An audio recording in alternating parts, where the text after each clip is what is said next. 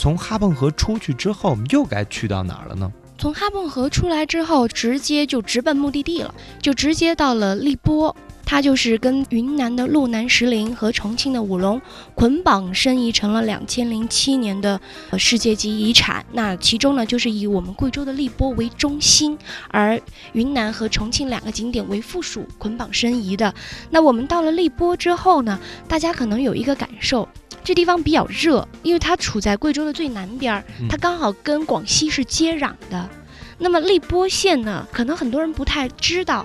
但实际上呢，我提到一个人，你们就想起来了，他是中共一大代表邓恩铭的故乡，名人故地。对，所以说哈，我们到了荔波之后，我建议大家这样来玩儿。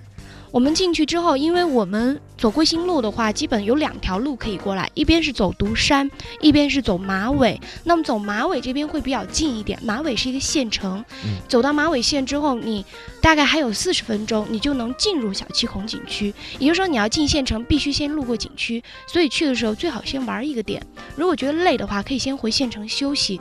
一般这个点的话是这样来玩，你进去之后呢？我们是东大门进入，购票之后，你看到的第一个点叫做卧龙湖。卧龙湖，对，卧龙湖这个湖泊的颜色很奇特，它跟九寨沟一样是泛蓝色的。你想为什么？因为贵州是喀斯特地貌，碳酸盐溶钙，钙不溶解于水，它附着在这水里就形成了蓝色，和九寨沟是一个道理。那么我们看到的第一个潭。它这个潭呢，就有很多传说，就传说有龙卧于这个潭底，所以让它发出这么漂亮的光，所以给它取名叫卧龙潭。但这只是一个小景点，一个附属小景点。嗯，那如果我们看过卧龙潭，一直往前走的话，有一个点是不得不去看的，它叫鸳鸯湖。这鸳鸯湖呢，它就跟瑶族有关。瑶族呢，他们当年传说就是有一个漂亮的女孩子，她叫做王母，她喜欢上了寨里的另一个男孩叫王盘，但两人这个婚姻呢是遭到族人的反对。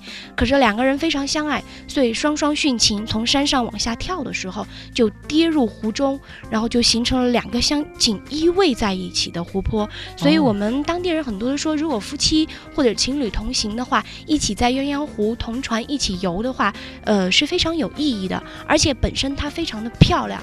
它漂亮不仅在水，再一个在它的植被。因为荔波它之所以能够成为中心景区去申请世界遗产，肯定有它的可贵之处。对，我们都知道，像咱们石林，大家都知道就是这个旱地石林，而贵州的荔波它也是喀斯特地貌，但是它被称之为世界最漂亮的一颗绿宝石。啊，就是它植被非常丰富，非常丰富，它的灌木很多，整个覆盖了大部分的这样的一些山石，所以我们在鸳鸯湖除了能看到漂亮的水质而外，能够看到四周非常非常丰富的植被。那鸳鸯湖。看完之后呢，我们游船哈，这游船出来之后都是你自己在游，游完之后你就返回景区有电瓶车，又乘电瓶车到下一站，下一站呢叫做水上森林。这水上森林其实听起来名字很一般，但可是你要看怎么去玩儿。我们到了这个水上森林之后，我建议大家在入口处会有很多瑶族老百姓会卖拖鞋，你也可以自己提前备。先把拖鞋换上，穿一条短裤。为什么要你穿短裤？你进了景区就知道。你进入到啊，我估计是贵重物品都要放在岸上，是吧？那倒不用，你直接背在背上就行了，背在包里，它不会让你全身湿透。你穿的拖鞋卷的短裤进去哈，当然哈，有不愿意碰水的也没关系，它旁边还修的有游道。这样你又不用走水，它是木质修的游道。但是我建议最好玩的就是穿上拖鞋走在这个水里面，因为水上森林所有的树木全部都是长在水上，包裹着岩石而生长。你可以把眼睛闭上。我为什么叫你把眼睛闭上？每个人你看工作非常疲惫了之后呢，你去旅游，那无非就想得到一份安静。